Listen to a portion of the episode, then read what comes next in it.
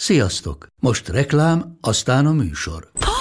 Hú, de szép szőnyeg. Új. Igen, tegnap vettem a Diegóban. Ó, és ez a függöny, de szép. Diego! És hamarosan lesz új laminált padló a hálóban. Rátszokott a bank. Csak regisztráltam Diego digitális klubkártyát vásárlás előtt. Csináljunk neked is egyet? Csak egy perc és kész. Regisztrálj te is áruházainkban, vagy a diego.hu oldalon, és azonnal megkapod digitális klubkártyádat, melyel akár 30% kedvezménnyel vásárolhatsz padlóburkolati és lakástextil termékeket. Diego.hu Már meg is kaptam e-mailben. Ez reklám volt, jó volt.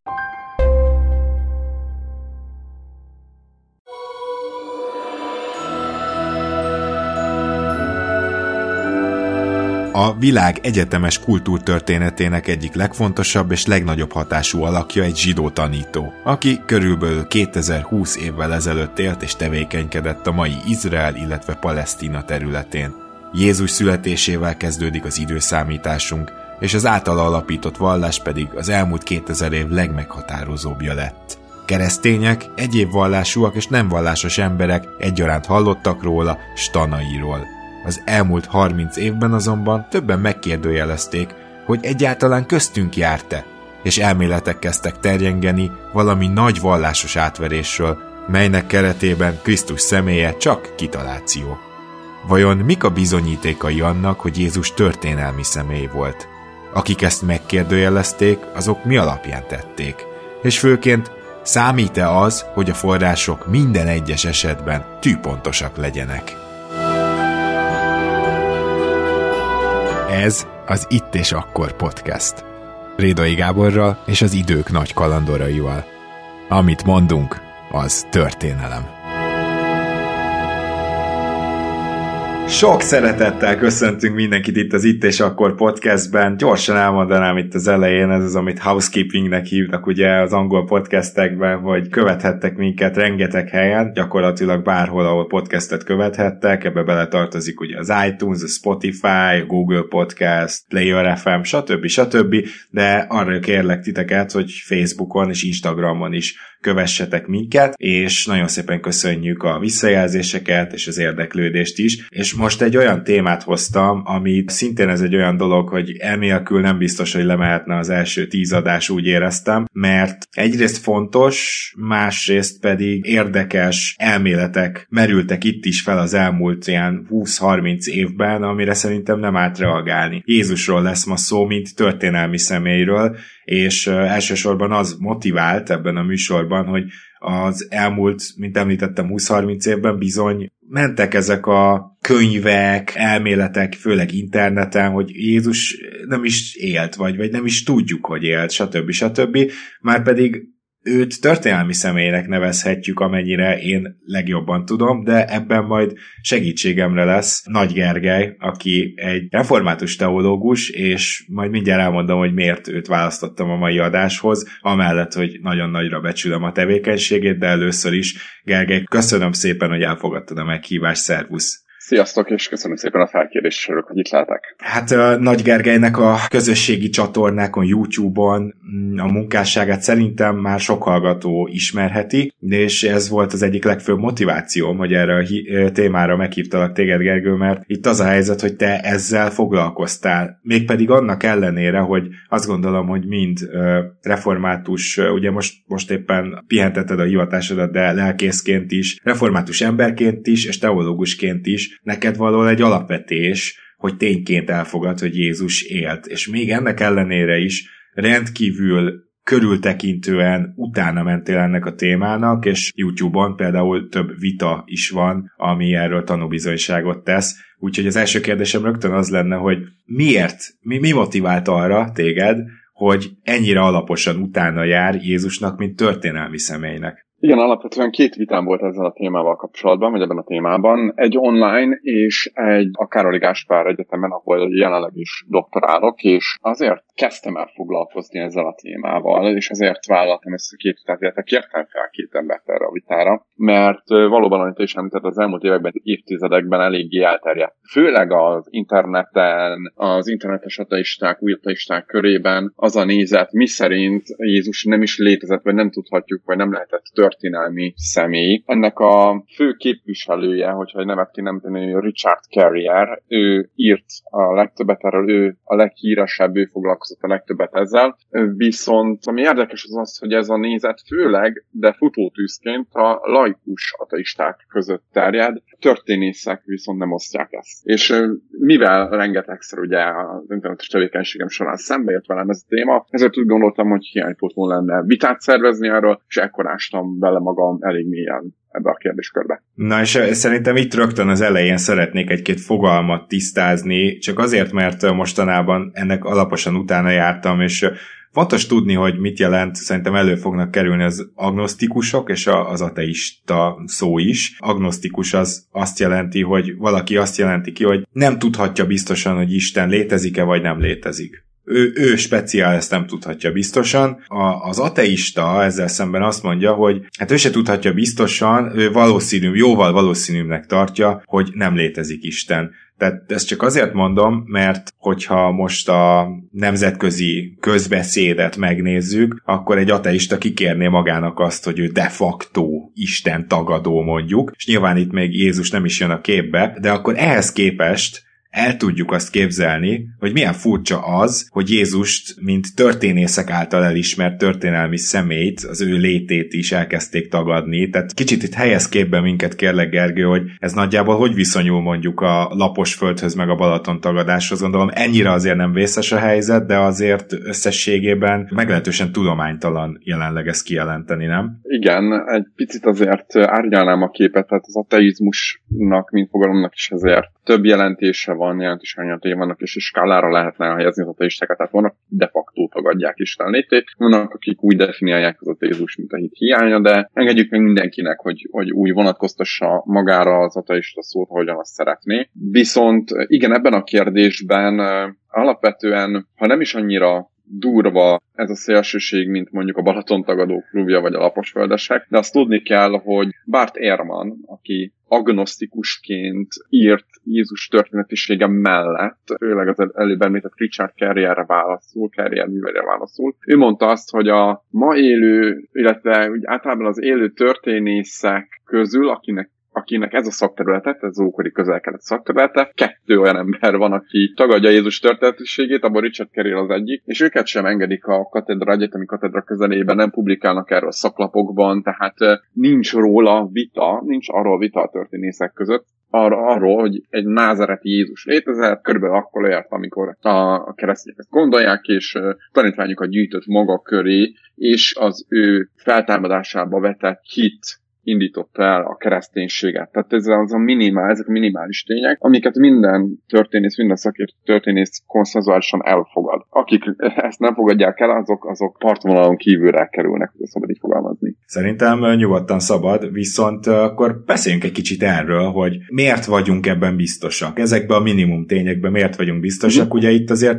több úton elindulhatunk, Hát nyilván az új szövetség, mind az evangéliumok, mind Pál levelei, arról biztos, hogy ma külön beszélünk, de vannak ugye külsős hivatkozások is, amik ezt megerősítik, meg talán indulhatunk onnan is, hogy mi, mire feljött most az elmúlt 30 évben egy ilyen vonulat, amiben Jézus történelmi létét megkérdőjelezték. Hát alapvetően nem akarok nagyon rossz májú lenni, de főleg azért, mert most van erre kereslet. Tehát Aha. mondjuk Erik von Deniken is miért lett népszerű annó, amikor népszerű volt, hát erre volt ki a kereslet, és hiába volt teljesen szakmai atlan. Ugyanez a helyzet a Jézus történetiségét tagadókkal is, főleg ismerteresztő műveket írnak, ugye azoknak az embereknek, akik nem szakértők, nem szakmájukon belőle készítik ezeket a műveket. És ami érdekes az az, hogy például Richard Carrier, akit említettem, ugyanazt a Béziánus valószínűségszámítási módszertant használja arra, hogy bizonyítsa azt, hogy Jézus nem volt történelmi személy, mint amilyen módszertant, a Béziánus valószínűségszámítást Richard Swinburne, egy teista filozófus használ arra, hogy bizonyítsa, hogy Jézus feltámadt a halálból. Tehát itt is látszik, hogy mekkora a kontraszt. Ugyanazt a módszert használva az egyik ember arra, hogy nem is létezett Jézus, másik pedig arra, hogy feltámadt, hogy valószínű, hogy feltámadt a halából, mint de más hipotézis. Viszont mielőtt még belemennénk a, a mélyébe, azért nagyon fontos, hogy foglalkozunk azzal, hogy milyen módszerrel lehet történelmi kérdéseket vizsgálni, mert ez nagyban különbözik a természettudományos módszertől. Nem tudom, hogy beszéltünk erről egy kicsit egy pár percben. Igen, szerintem röviden ezt összefoglalhatjuk. Ugye amiből ki kell indulnunk, és ami fontos, hogy ellentétben a természettudományokkal történelmi szempontból nem nagyon tudunk semmit sem bizonyítani. Tehát amikor azt mondjuk, hogy bizonyítva van az, hogy Jézus létezett, akkor más értünk alatt, mint a természettudományokban. Nincsenek kísérleteink, nem tudjuk ugye rekonstruálni a múltat, újra, újra teremteni a múltat. Viszont, mivel semmit nem tudunk bizonyítani, csak annyit tudunk tenni, hogy előtárunk, feltárunk bizonyítékokat, és megpróbálunk meggyőzni ezek alapján egyes embereket arról, hogy Szent István élt, vagy Julius Cézár élt, vagy átkelt a Rubikonon, és többi, és a többi. Ezeket a bizonyítékokat különböző kategóriákba tudjuk sorolni. Vannak például fizikai bizonyítékok, Adolf Hitlerről vannak filmfelvételeink, tudjuk azt, hogy ő élt, tudjuk azt is, hogy miket mondott, hogy vannak fényképek, fényképes bizonyítékok. Aztán vannak más fizikai bizonyítékok, például kéziratok, könyvek, amiket az adott ember írt, és ez alapján tudjuk bizonyítani a létezését, vagy ez bizonyíték lehet a létezésére. És vannak olyan bizonyítékok, amik nem valami személytől származnak, hanem valamilyen szem, az adott személyről szólnak. Ilyennek a mások által írt művek róla, hivatkozások, idézetek, elbeszélések. És ugye, hogyha a modern kortól kicsit elvisz, elvonatkoztatunk, akkor azt látjuk, hogy ugye ebből van nekünk a legtöbb utolsó kategóriájú bizonyítékokból. Hagy kérdezzek és, itt bele egy picit. Ugye ugye Jézusról valamennyire fizikai bizonyíték, hogyha létezne, akkor az a torinoi lepel lenne. Szerinted bármilyen történelmi jelentőséget tulajdoníthatunk ennek a tárgynak így a tudomány jelenállása szerint, vagy, vagy nem? Én nagyon óvatos lennék ebben a kérdésben, mert addig, amíg a Vatikán nem engedi, hogy tudományos módszertannal vizsgálják meg ezt a letet, és tudják azt igazolni, vagy bizonyítani, hogy milyen korból származik, addig erős a gyanú, hogy, hogy van valami oka ennek a visszatartásnak, és, és az én gyanúm az az, hogy valószínűleg kiderülhetne, hogy nem, nem eredeti a lepel, de ebben, ebben teljesen agnosztikus álláspontra helyezkedek. értem, értem, értem. Tehát akkor a fizikai bizonyítékokat itt és ezennel kizártuk, legalábbis ebben a pillanatban. Ha, ha bár Habár az is érdekes, hogy vannak állítólag Jézus keresztjének darabjai különböző templomokban, tehát ahova én ö, még ö, kisgyerekkoromban jártam templomba, az a Szent Kereszt plébánia volt, és ha jól tudom, akkor mhm. ott is járt egy ilyen darab. E- ebben megint nem vagyunk túl biztosak, ugye? Hát figyelj, hogyha összeadnánk a világon Jézus keresztjének a darabkáit, a darabkáit, akkor a Szent Kereszt plébániát fel lehetne belőle húzni, annyi van belőle. Tehát, hogy én nem gondolom. Rendben, rendben. Oké, okay, akkor Igen, tehát... tehát fizikai, fizikai bizonyítékaink nincsenek, de igazából ez nem is probléma, mert senkivel kapcsolatban nincsenek ilyen bizonyítékaink, akik akkor abban a korban Palesztinában éltek. No, hát ez tiszta Aztán ugye nyilvánvaló, hogy akkor nem tudunk másra támaszkodni, csak mások által írt, vagy akár Jézus által írt forrásokra, de hát Jézustól ugye nem maradt fent semmi. Egyébként kortás ember, kortás személy nem is írt Jézusról, tehát nincsen olyan görög vagy római, tehát nem keresztény forrásunk az első századból, ami említette volna Jézust, de egyébként ugyanígy milliók vannak, akikről szintén nem számolt be senki, mégis akkor abban a korban éltek. Jó, És egyébként ez, egy jó ez példa erre, van. bocsánat, egy Igen? fontos példa, hogy elfogadjuk azt például, hogy, és nem kérdés a történészek közt, hogy Poncius Pilátus élt, Judea helytartója volt, és egy a legfontosabb személy volt abban a korban, azon a területen, és Josephus Valgusztól tudjuk ezt, hogy tíz évig uralkodott, és mégis semmilyen feljegyzés, vagy régészeti bizonyíték, vagy korabeli forrás nem maradt fent róla. És egyedül 1961-ben fedeztek fel néhány érmét, töredéket, ami tudta bizonyítani azt, hogy ő létezett. Tehát azon kívül, hogy Josephus és az evangéliumok is egyébként még egy-két, egy-két történész említi őt. Úgyhogy ez sem probléma, hogy nincsen korabeli forrásuk alapvetően Jézusról. Hiszen Igen, mások viszont- is mégis elfogadjuk, hogy el. Majd, majd szerintem elérünk oda, hogy közel korabeli forrásunk róla egyébként pont van, úgyhogy ez mondjuk egy nem rossz kiinduló pont lenne, de én most azt mondanám, hogy talán kezdjük ott, hogy mik a külső forrásaink Jézusról, tehát hogyha valaki esetleg úgy van az evangéliumokkal, pár levelével, hogy ez biztos vala, valahogy megkreálta az egyház, majd erre is érdemes kiterni, de hogy annak ő nem tud hinni, bár bárkinek nyitva van ez a lehetőség, akkor is Jézusról vannak olyan említéseink is, aminek nincs köze konkrétan a Bibliához. Igen, és a leghíresebb közülük a Josephus Flavius, és a legvitatottabb is Josephus Flavius. Ő a egyik legfontosabb forrásunk, vagy külsős hivatkozásunk Jézussal kapcsolatban. Flavius ő kicsivel Jézus halála után született, 37-ben született, és 100-ban halt meg. És az egyik legfontosabb műve a zsidók története, amiben Jézust megemlíti, és ezt a szakaszt úgy nevezik a szakértők, hogy Testimonium Flavianum, és ez egy azért érdekes forrás, illetve azért érdekes hivatkozás, mert nagyon sok olyan dolgot állít benne, amit egy nem keresztény ember nem állítana. Ezért is gondolják azt, hogy a szakasz úgy, ahogy van, Jézus életéről egy betoldás Józsefus művébe, és ezért megbízhatatlan. De ha olvassam fel, és akkor mindenki számára világos lesz, hogy miről is van szó. Azt írja a zsidók történetében, hogy ebben az időben élt Jézus, ez a bölcs ember, ha ugyan szabad őt embernek neveznünk, ugyanis csodákat művelt és tanított az embereket, akik szívesen hallgatják az igazságot, és sok zsidót és sok görögöt megnyert. Ő volt a Krisztus, és ám bár főembereinek följelentésére Pilátus keresztre feszítette, most is hívek maradtak hozzá azok, akik szerették. Mert harmadnapra feltámadt és megjelent közöttük, mint ahogyan Istentől küldött proféták ezt és sok más csodás dolgot előre megjövendöltek felőle, és még ma is megvan a keresztények felekezete, amely róla vette a nevét.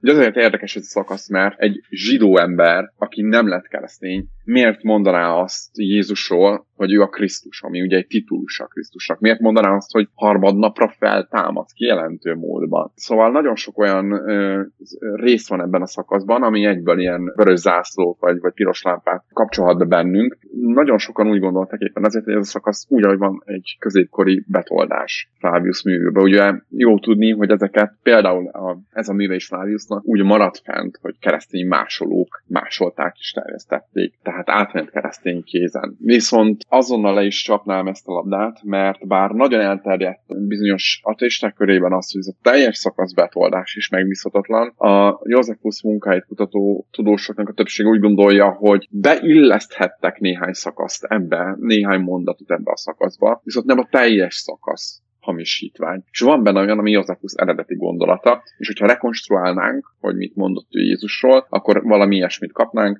hogy ebben az időben élt Jézus, ez a bölcs ember, és tanította az embereket, akik szívesen hallgatják az igazságot, és sok zsidót és sok görögöt megnyert. És ám bár főembereinek följelentésére Pilátus keresztre feszítette, most is hívek maradtak hozzá azok, akik szerették, és még ma is megvan a keresztények felelkezete, amely róla vette a nevét. Tehát ez a legkorábbi és az egyik legfontosabb forrásunk a Szentíráson a Biblián kívül Jézusról. Ezt akkor most uh, hagyj foglaljam gyorsan össze. Itt az történt, hogy egy egyébként híres történész, bár akkor még nem így hívták, hanem történetíró, de szerintem mai szóval nyugodtan hívjuk történésznek, írt egy művet a zsidókról, amelyben megemlíti Jézust, és bár a vallásos tartalom miatt gyanús, hogy vannak benne betoldások, de az ő műveit tanulmányozó tudósok megtalálták ebben a részben Flavius eredeti gondolatait, úgy vélik, hogy abban igenis Flavius felismerhető, és hogyha lehántjuk az esetleg vallásos betoldásokat, akkor is egy elég komoly történészi szemszögből komoly említést kapunk Jézusról, ugye? Pontosan. Viszont feltetjük a kérdést, hogy mi lenne, hogy az egész szakasz hamisítvány lenne. Problémát jelentene ez arra nézve, hogy Jézus történelmi személy volt. És az a helyzet, hogy szerintem nem. Tehát, hogyha Józsefus egy szót sem írt volna Jézus, hogy teljes szakasz egy betoldás lenne és hamisítvány lenne. Akkor is azt a kérdést kell feltennünk, hogy Josephus Flaviusnak, mint a kor leghíresebb történetírójának, meg kellett volna említenie Jézust, ha Jézus élt volna. És erre az válaszunk, hogy nem. Nem, hiszen körülbelül egy millió zsidó élt akkor abban a, azon a területen, és mindössze néhány tucatot ismerünk Józsefusztól. Miért pont Jézust kellett volna megemlítenie? Tehát még hogyha ez nem is lenne ez a szakasz a kezünkben, akkor sem lenne semmi problémánk. Hiszen akkor a kereszténység még nem volt egy akkori nagy számot próbálok mondani, félmilliárdos vallás, mint ahogy később lett milliárdos vallás, ugye? Akkor már nyilván más megemlíteni, mint Pontosan. a kezdeti időkben. Igen. Vannak még külső hivatkozásaink, hogyha jól tudom, tehát, hogy Jézust azért megemlítette más történetíró is. Igen, vannak, ugye Josephus Flavius ő zsidó volt, és külső forrásként általában még a zsidó forrásokon kívül a római hivatkozásokat szoktak,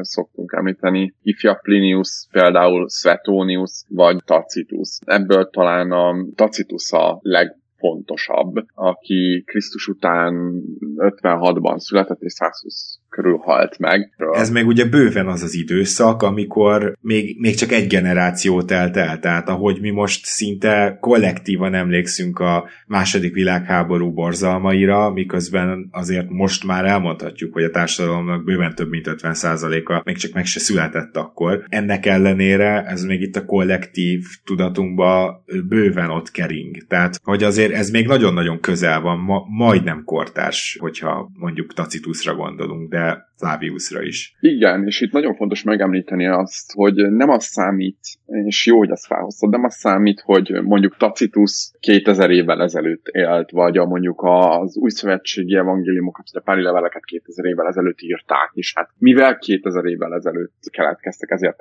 megbízhatatlanok, hanem az számít, hogy az adott történelmi esemény, például jelen esetben Jézus életéhez képest milyen korán keletkeztek ezek az írások. Tehát soha nem azt kell néznünk, hogy ezek 2000 éves iratok, hanem azt, hogy körülbelül egy generáción belül születtek, vagy két, maximum két generáción belül születtek meg a Jézus életéhez mértem. Uh-huh. És akkor Tacitusnál például mi ez az említés? Igen, ő ugye Tiberiusról, Claudiusról és Néróról is ír a, a 16. könyvében, és a Néró uralkodásának az idejéről, ugye idejéből ismerjük ugye a Róma égését, ez közismert tény, hogy ugye leégett Róma, és azt írja Tacitus erről az eseményről, mert ugye elterjedt az a vélemény, hogy a tűzvészt maga Néró rendezte, hogy ezért a híresztelés elhallgattatása véget Néró másokat tett meg bűnösnek, és a legválogatottabb büntetésekkel sújtotta azokat, akiket a sokaság bűneik miatt gyűlölt, és krisztiánuszoknak nevezett. Krisztuszt, akitől ez a név származik, Tiberius uralkodása alatt Poncius Pilátus helytartó kivégeztette, de az egyelőre elfolytott véres babonaság újból előtört, nem csak Júdeában, mint egy szülőhazájában, hanem a városban, mármint Rómában is. Ugye itt ebben a szakaszban Jézus nincs név szerint megnevezve,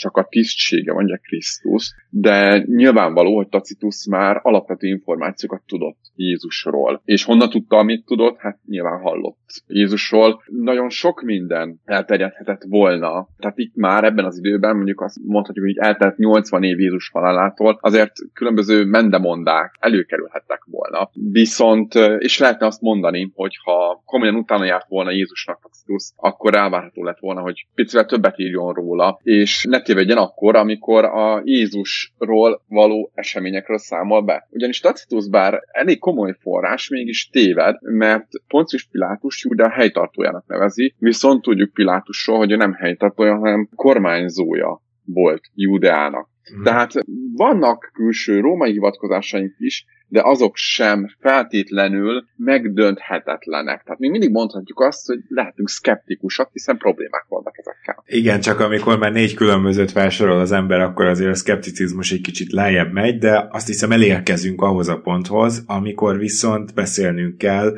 az úgynevezett belső forrásokról, az evangéliumokról és a páli levelekről, ugye? Tehát, hogy na- na- nagyjából most az következik a sorban. Igen, Pontosan. Akkor és, uh, engedd meg azt, hogy először az evangéliumok foglalkozzunk már, mert ez egy ilyen, szerintem kérdés azoknak, akik esetleg nem annyira tájékozottak a, nem tudom, egyház történelmében, és, és szerintem sokan mondják azt, hogy hát a Bibliát azt csak összeírták, összeállították, ne is foglalkozzunk most az Ószövetséggel, mert az egy külön téma lenne, hogy annak a történelmi hitelessége azért gyaníthatóan jobban megingatható sok helyen, mint az Új Szövetségé, de, de tényleg akkor az Új Szövetséggel foglalkozva, ez tehát páli levelek, illetve ugye még egy pár levél, amit nem Pál írt, és a négy evangélium. És, és a, a négy evangélium, az, az miért ez a négy van?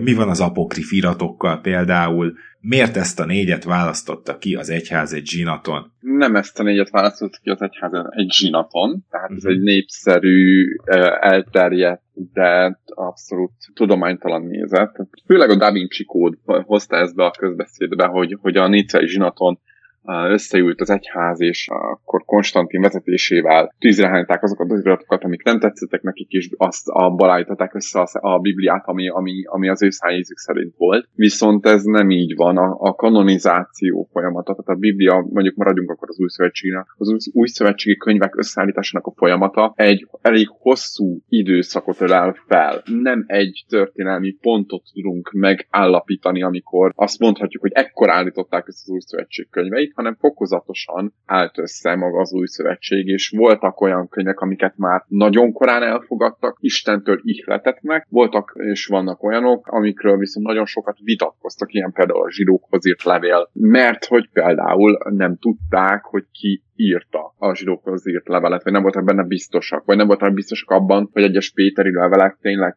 leveleknek tényleg Péter a szerzője. Tehát a kanonizációnak voltak nagyon komoly kritériumai az egyházban, nem csak úgy önkényesen válogatták össze a könyveket. Mik voltak a, ezek a fő kritériumok? Tehát például miért ez a négy evangélium maradt bent végül a szórásban? A legfőbb kritérium az, az az volt, hogy vagy olyan írja ezeket a műveket, aki szemtanúja, tanítványa volt Jézusnak, és szemtanúja volt az ő életének, és közvetlenül hallotta azt, amit ő mondott, vagy valaki, olyas valaki írja, aki ezeknek a szemtanúknak, vagy tanítványoknak a tanítványa. Például Máté evangéliumát, ha elfogadjuk, hogy Máté írta, vagy Máté Jézus tanítványa volt. Ezért uh, hitelesnek tekinthető E, ebben a kategóriában az ő evangéliuma. Márk, ő Péter apostolnak volt a tanítványa, tehát nem közvetlenül Jézus tanítványa volt, hanem Péternek volt a tanítványa. Ez az egyik kritérium, hogy Jézushoz közel álló, vagy ö, személy írja, vagy valaki, aki az ő tanítványa. Másik fontos kritérium az az, hogy nem mondjon ellen a már korábban hitelesnek elfogadott dokumentumnak valami. Tehát, hogyha tegyük fel Tamás evangéliumáról, valószínűsíthetjük, hogy nem Tamás írta, és tele van olyan dologgal, ami ellentmond azoknak az iratoknak, amiket hitelesnek fogadtunk el, akkor azt kell mondjuk, hogy Tamás evangélium nem Istentől ihletett evangélium. Oké, okay, történészi volt... szemben pedig azt mondhatjuk, hogy nem áll össze a kép. Tehát, igen, hogy, pontosan, igen. Tehát azért Val- ez így is megállja van. a helyét, igen, így is megállja a helyét. Igen. Ugye ez az egyik híres apokrifirat, Tamás evangéliuma. Igen. Gondolom történelmileg viszont ez is egy értékes irat, attól függő, függetlenül, hogy esetleg a, a másik négyel nem tud annyira harmonizálni. Persze, és azért, mert például ellentmond valami valaminek, ezért nem mondhatjuk azt, hogy, hogy az egészet dobjuk ki a kukába. Ugyanúgy legyen a négy evangélium kapcsán is azért, mert mondjuk valaki nem hisz a csodákban, és a ateista tegyük fel, nem mondhatja azt, hogy ha őszintén akar hozzáállni a kérdéshez, hogy akkor az összes evangéliumot dobjuk ki a kukába, vagy dobjuk ki az evangéliumokat kukába, mert csodákat tartalmaznak, hanem akkor megpróbáljuk lehántani azt a külső héjat, ami rárakódhatott mondjuk ateista szemmel az igazi történelmi magvára az evangélium evangéliumoknak. Tehát ezért van az, hogy ateista, illetve agnosztikus történészek is bizonyos szakaszait az evangéliumoknak történelmileg hitelesnek fogadják el. Egy rövid reklám, és már is folytatjuk a műsort. Minden út egy utazás, és mi a Mazdánál arra törekszünk, hogy annak minden pillanata tökéletes legyen. Mazda CX-5 utolsó széria. 194 lóerős, két és fél literes mild benzinmotorral, akár milliós kedvezménnyel, vagy kedvező finanszírozási feltételekkel elérhető. A finanszírozást az Euroleasing nyújtja, THM 4-től 4,9%-ig. A tájékoztatás nem teljes körű, a részletekről érdeklődjön kereskedéseinkben. Mazda, Crafted in Japan. Vége a reklámnak, folytatjuk a műsort. Azt is fontos itt megemlíteni ezen a ponton, hogy akik az evangéliumot írták, vagy illetve az evangéliumokat írták, azok nem voltak tisztában azzal, hogy ők, ők mit írnak. Tehát ezt ne úgy képzeljük el, hogy egyszer csak mondjuk Lukács révületbe esett, fennakadt a szeme, és akkor Isten lediktálta neki, hogy mit kell leírni, és hogy mi legyen benne az ő művében, hanem Lukács történészként Teofilosznak a megbízásából utána járt nagyon alaposan a dolgoknak, így is kezd az evangéliumát, és összeszedte azt, ami tudhatott, illetve tudhattak tudtak abban az időben Jézusról, és ezt megírta. Nem tudta azt, hogy ez majd később a Szentírásnak, vagy a Bibliának egy könyve lesz, teljesen más volt az ő célja vele. Tehát ő konkrét történész volt, vagy történelemírónak kezelhetjük Lukácsot. Igen, sőt, nagyon sok történész a korának az egyik legkomolyabb történetírójának fogadja el, még ateista, illetve agnosztikusként is Lukácsot. Na, mert ez számomra például mindenképpen egy nagy ütőkártya ebbe az egész beszélgetésbe. Az evangélium evangéliumokról beszéljünk most még egy kicsit, mert oké, okay, rendben van, itt van négy evangélium, ha jól tudom, ez a négy, ez mind relatíve ma vagy kortás, vagy majdnem kortás, nagyon közel íródott még Jézus életéhez. És talán ez a négy íródott a legközelebb, jól gondolom? Igen, ez attól függ, hogy elég széles a skála kutatók közt, hogy, hogy mikor adatálják ezeket az evangéliumokat, de még a legszélsőségesebb esetben is mind a négy evangélium megíródott már mondjuk az első század végére. Tehát készen voltak mondjuk 70 és 110 között. Még ha azt mondjuk, hogy a, hogy a legliberálisabb datálást fogadjuk el. Hogyha konzervatívabb datálást fogadjuk el, akkor azt, azt mondjuk, hogy kb. 40 és 70 között keletkezett mind a négy evangélium. De ebben vita van a kutatók, az új kutatók között. Viszont ami fontos számunkra, és kérdés, hogy ezek az evangéliumok független források-e. Tehát mennyire támaszkodnak egymásra, és mennyire használnak saját anyagot. Ugye alapvetően azt látjuk is, ezért nevezzük az első három evangéliumot Máté, Márk és Lukács evangéliumát szinoptikus evangéliumnak, mert nagyon sok közös anyagot tartalmaz, mind a három evangélium. Viszont mind a három evangéliumban vannak olyan történetek, olyan események, amik csak az adott evangéliumban találhatók meg, és így egymástól független forrásnak tekinthetjük őket, bár tudjuk azt, hogy Máté és Lukács például használhatták Márk evangéliumát, felhasználták Márk evangéliumát saját műveikhez, de voltak tőle független anyagok, független forrásai, független anyagaik is. Például a, a Q forrás, vagy az úgynevezett Quelle forrás. Ez egy ilyen, ez egy első századi irat, ami úgy gondolják a kutatók, hogy listaszerűen gyűjtötte össze Jézusnak a mondásait, és erre támaszkodott már evangéliumán kívül például Lukács. Tehát van három olyan könyvünk, ami tartalmaz közös anyagot, vannak saját anyagai, ezek független forrásból származnak, és van még egy ezeken kívüli forrás, a forrás, amire ők támaszkodhattak. Tehát ha azt mondjuk Máté, Márk és Lukács evangélium, plusz a Q forrás, akkor már négy egymástól független források van, és akkor még nem említettük János evangéliumát, ami nagyban különbözik tőlük. Igen, tehát hogyha valaki esetleg olvassa a Bibliát, akkor János evangéliuma az egészen elképesztő, tehát úgymond, ha egy evangéliumot meg kéne ma filmesíteni, az biztos János lenne, mert ott nagyon különleges dolgok történnek, de ettől függetlenül Jánost is, tehát János is bekerült a Szentírásba, tehát ő is megfelelt a kritériumoknak. Igen, tehát az egyház elfogadta ihletet iratként János Anglimát, de hát ez nem jelenti azt, hogy történelmileg megbízható lenne, tehát független történész támaszkodhatna Jánosra. Főleg azért ugye merülhetnek fel kérdések, mert nagyon sok mindenben eltér a többi evangéliumtól, és amikor ugyanazt meséli is el János, az evangéliumi írója, mint amit Máté Márk és Lukács leírt, akkor sem például ugyanúgy teszi azt. Teljesen más szemszögből közelíti meg a történéseket, más sorrendben írja le Jézus életének az eseményét, más volt az ő fókusza, és egyébként ezen kívül vannak saját anyagai is. Tehát ugye János evangéliumát írták legkésőbb, kb. 68-90 köztre datálhatjuk, és ő, még csak nem is ő volt az utolsó, aki Jézusról írt, tehát János is éppen ezért független forrásnak szokták tekinteni, mert bár van, amiben hasonlít a többi evangéliumhoz, vannak olyan anyagai, amit szintén sajátok, és egyébként eltérően is írja le azt, amit a szinoptikusok írnak. Oké, okay, utolsó az evangéliumokról történelmileg Jézus koráról ő mennyire hiteles források, mert szerintem az, hogy most valaki elhiszi azt, hogy Jézus a kánai mennyegzőn borrá változtatta a vizet, az ilyen szempontból nem releváns, de például az, hogy Jézus merre tevékenykedett, hogy milyen volt az útvonala nagyjából, milyen területeket járt be, arra azért ez valamennyire egy forrás, nem? Pontosan, igen. Tehát az előbb, ahogyan említettem, csak azért, mert csodákat tartalmaznak az evangéliumok, nem kukázhatjuk ki őket teljes egészükben. Ugye akár Josephus Flavius is Zsidó háború című művében beszámol olyan eseményekről, amik csodáknak tekinthetők, mégsem mondjuk azt, hogy akkor az egész művét dobjuk ki a kukába. Ez független attól a kérdéstől, hogy vannak-e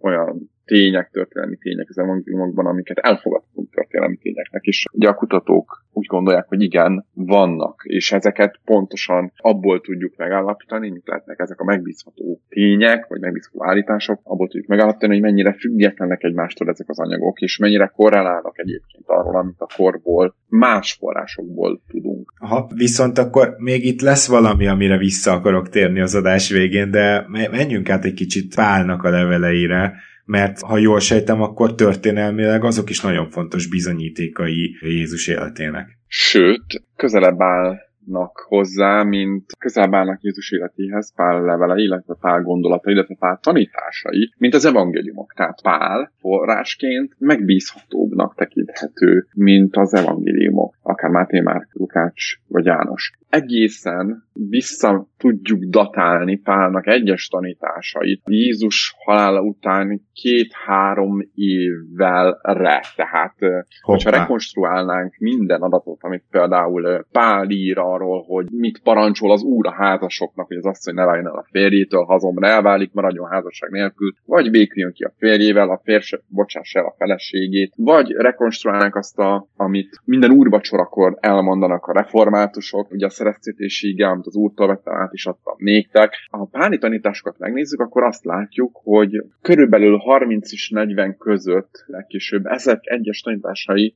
már, vagy egyes mondásai Jézusnak már fennmaradtak, már megvoltak, amiket Pál átvett és megírt később az ő leveleiben. Tehát körülbelül, ugye Jézus halál után két-három évvel tért meg Pál, és ekkor ő felment Jeruzsálembe Péterékhez, Péter apostolékhoz, és ott megkérdezte őket, hogy akkor ki is ez a Jézus, vagy mit tudhatunk még róla. Tehát nagyjából három évvel később, három-négy évvel később, Jézus halála után toldatába, már vannak forrásaink arról, hogy mit tanított Jézus. Bármiből van eredeti iratunk, vagy ez igazából gondolom ez lesz a válasz, hogy nem is számít, hogy van-e. Tehát találtak meg páli leveleket, találtak meg eredeti evangéliumi iratokat, vagy, vagy hogy maradtak ezek fönt? Tehát, hogy a hitelességük az, az miért erős, mondjuk legalább ennek a pár iratnak, amit most átbeszéltünk nem találtak eredeti iratokat, tehát kéziratok nem maradtak fent evangélistáktól, sem Páltól, sem mástól, akit Biblia szerzőnek tekintünk. Viszont ez tényleg nem probléma, mert nagyjából senkitől nem maradt meg abban a korban eredeti kéziratunk. Az a kérdés itt, hogy vissza tudjuk-e vezetni, vagy vissza lehet-e vezetni, és milyen korára lehet visszavezetni a fennmaradt kéziratokat, vagy papírusztöredékeket. És itt azt látjuk, hogy az új szövetség iratok a legmegbízhatóbbak ilyen tekintetben. Tehát, hogy mondjuk Homérosz műveit nézzük, akkor a legkorábban maradt irataink azok több száz évvel az eredeti keletkezés után maradtak fent. A Szentírással, a Bibliával kapcsolatban nincs így. Ott már a második, harmadik, negyedik századból vannak nagyon-nagyon komoly forrásaink, tehát egészen közel az eredeti iratok, iratok keletkezéséhez már maradtak fent másolataink. És ugye a korábban említett agnosztikus ateista Bart Ehrman nevét is viseli, a magyarul is megjelent az új szöveget című könyv, ami ezt taglalja, hogy hogyan is terjedtek el a kéziratok másolatok másolatai és azok másolatai, és hogyan vezethetők vissza ezek. Egészen odáig, hogy azt mondhassuk, hogy az ókori iratok közül az egyik legmegbízhatóbb források, vagy iratok azok a, a Bibliának az újszövetségi iratai. Na, tehát akkor történelmileg ezeket az iratokat nagyjából hitelesnek tekinthetjük, mint történetírói látlelet, de maga Pál, mik az erős érvek Pál mellett? Mert gyakorlatilag az a, azt nehéz elképzelni, hogy Pál, mint megtért keresztény történetíró, ilyen sztorikat kitalált volna, mert ugye nem csak Jézus tanításait mondta tovább, hanem írt arról is, hogy neki mi volt a tevékenysége. Ő például, amit mondtál, hogy elutazott, meglátogatta Pétert, hát ő erről konkrétan írt, tehát hogy ő azért elmeséli, hogy így mi történik vele. Igen, egyrészt, másrészt pedig, ahogyan te is mondtad, olyan dolgokat írt le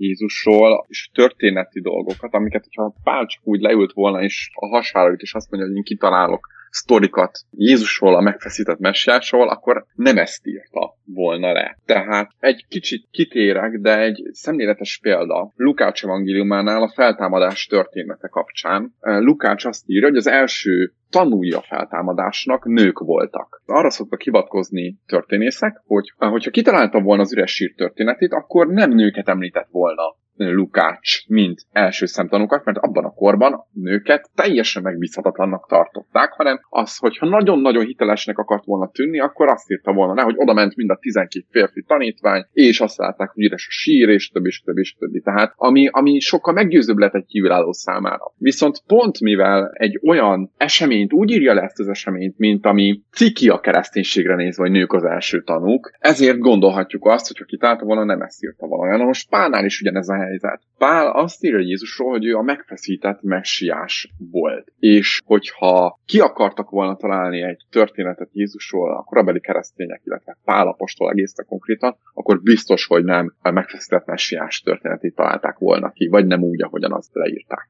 Hát már csak azért is, mert ugye, ahogy ez az evangéliumokból is több helyen kiderül, és a, a egyáltalán minden korabeli történeti forrásból a zsidók messiás várása az nem egy ilyen messiás válasz volt, egy politikai vezetőt vártak inkább, nem? Tehát azt mondhatjuk, hogy legalábbis a korabeli emberek, hogyha kitalálnak egy ilyen sztorit, akkor nem, nem ez lett volna a messiás definíciója. Pontosan, tehát a messiás szó, amit mi magyarban használunk, az a Héber messzájás szóból ered, ami azt jelenti, hogy felkent, és ennek a görög megfelelője a Krisztus. Ugye, tehát Jézus Krisztus nem azért ezik Jézus Krisztusnak, mert Krisztus Mária és Krisztus József gyermeke volt, ezt lehet, hanem ez egy titulusa volt Jézusnak, maga Krisztus, ami annyit tesz, hogy ő a felkent, tehát a messiás. És a zsidóknak nagyon komoly elvárásai voltak abban az időben arról, hogy milyennek is kell lennie az eljövendő messiásnak. Ugye a római elnyomás alatt éltek akkor Palesztinában a zsidók, a királyt tekintették, szó szerint a trónon ülő királyt felkentnek akkoriban a zsidók, sőt korábban is. És egy olyan messiást vártak, aki majd eljön, és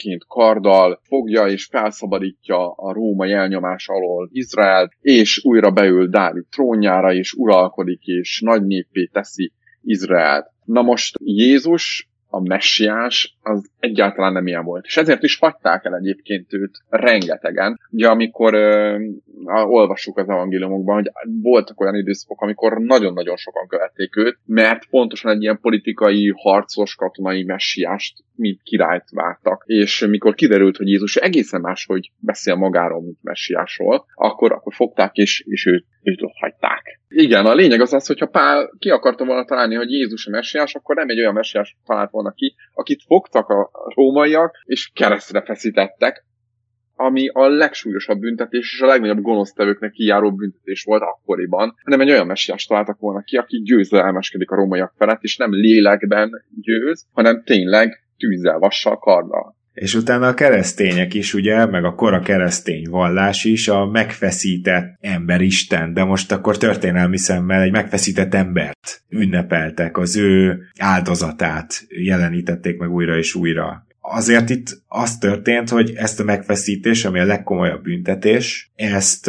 ezt, ezt meg is örökölte ez a vallás. Pedig úgymond ez nem egy pozitívum, nem valami olyan, amire így fel lehet nézni az akkori kor Sőt, sőt, ugye ezért írja Pál azt, hogy Jézus keresztre feszítése maga botránykő, vagy a megütközés a zsidók számára. Ezt, ezt mondja, hogy mi, ugye a keresztények, a megfeszített Krisztust hirdetjük, aki a zsidóknak ugyan megütközés, a pogányoknak pedig bolondság. Tehát még a nem zsidók számára is bolondság az, hogy egy megfeszített mesiásban hisz bárki. Tehát igen, valóban, hogyha ki akarta volna feltalálni, vagy az evangelisták Krisztus szemét, akkor nem egy ilyen messiás, nem egy ilyen Krisztus találtak volna ki. Oké, akkor szerintem záradásként beszéljünk még arról, hogy a kornak a szokásai és a kornak a körülményeiről ezek az iratok szintén egy történelmi látleletet jelentenek, ezt is kijelenthetjük gondolom. Például mondjuk az, ahogy ha feltételezzük, hogy nem százszázalékosan pontosan így történtek azok a vacsorák, azok az ünnepségek, arról rengeteget olvashatunk például a Bibliában, végtelen mennyiségű, tehát mennyegzők, esküvők, Jézus példabeszédeiben is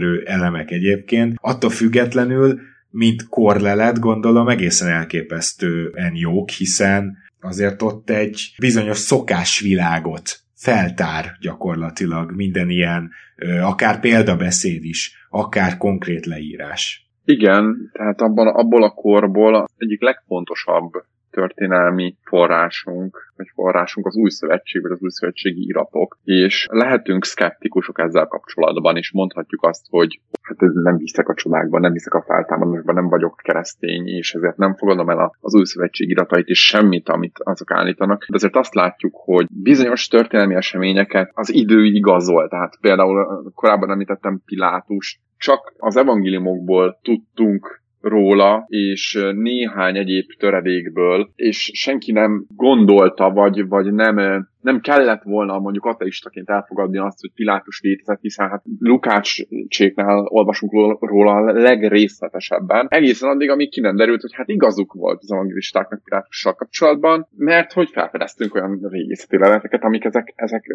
tárgybizonyítékokként is megerősítik azt, amit az evangéliumok írnak. Tehát nagyon jó látlelet a korról, nagyon jó látleletek a korról az új szövetségi iratok, még akkor is, hogyha valaki nem hívőként közelít hozzájuk. Csak ugyebár megfelelő módszertannal kell hozzáállni ezekhez a könyvekhez, és megfelelő módszertannal kell őket vizsgálni. Igen, mert ezek a dolgok itt összeérnek, mert például azt az evangéliumoktól függetlenül is tudható volt, vagy tudtuk, hogy mondjuk ezt a bizonyos ilyen asztali bort, ami ugye ilyen, ha minden igaz 5-6 százalékos, tehát jelentősen kisebb alkoholtartalmú bor, hogy ezt nem úgy fogyasztották, mint mi mondjuk a sört, vagy pláne, mint mi mondjuk, ahogy leülünk borozni, mármint ki hogy nyilván van az a, az a kategória is ebből, amikor boros kólából megiszszik az ember, nem tudom én, hatot egy este, az egy másik kategória, de ezt akarom mondani, hogy ugye azt tudjuk, hogy a korabeli higiéniai viszonyok miatt a víz sok helyen fogyaszthatatlan volt, és éppen ezért ennek az asztali bornak volt egy ilyen funkciója, és, és ez visszaköszön ugye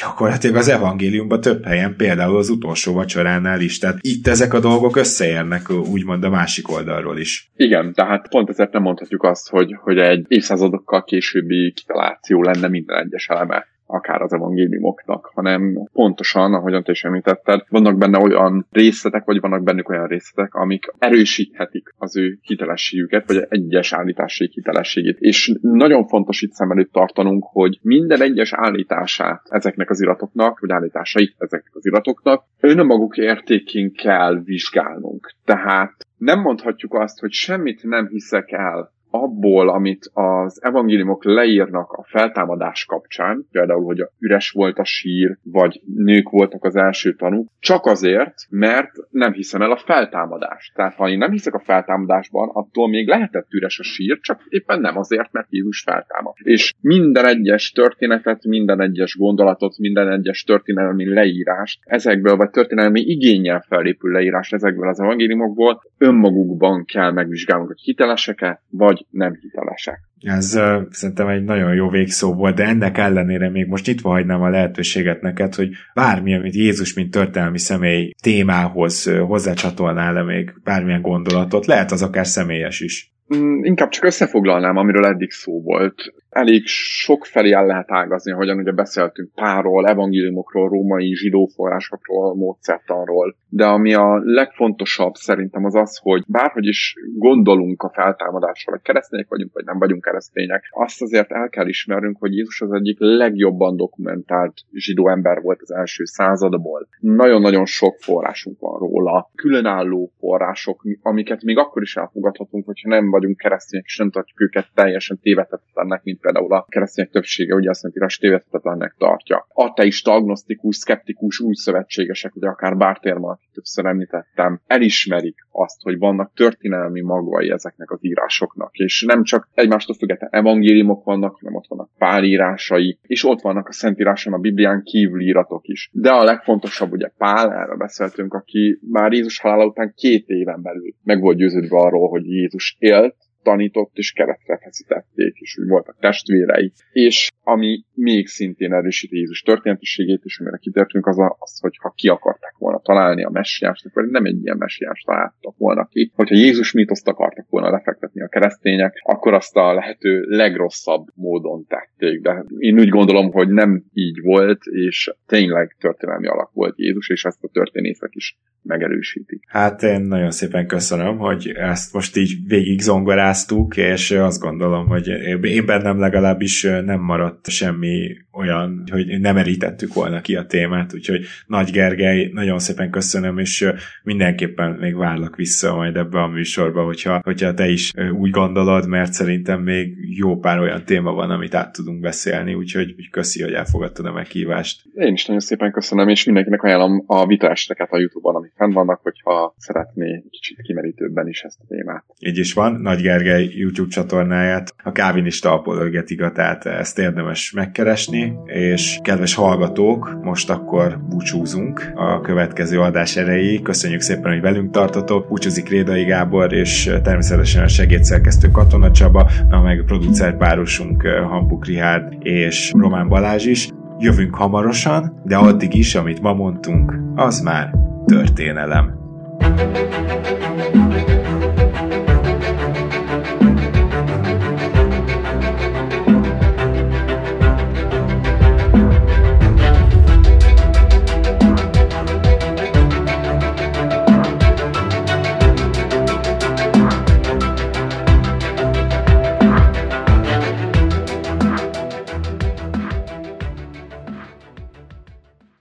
Ez egy Béton podcast.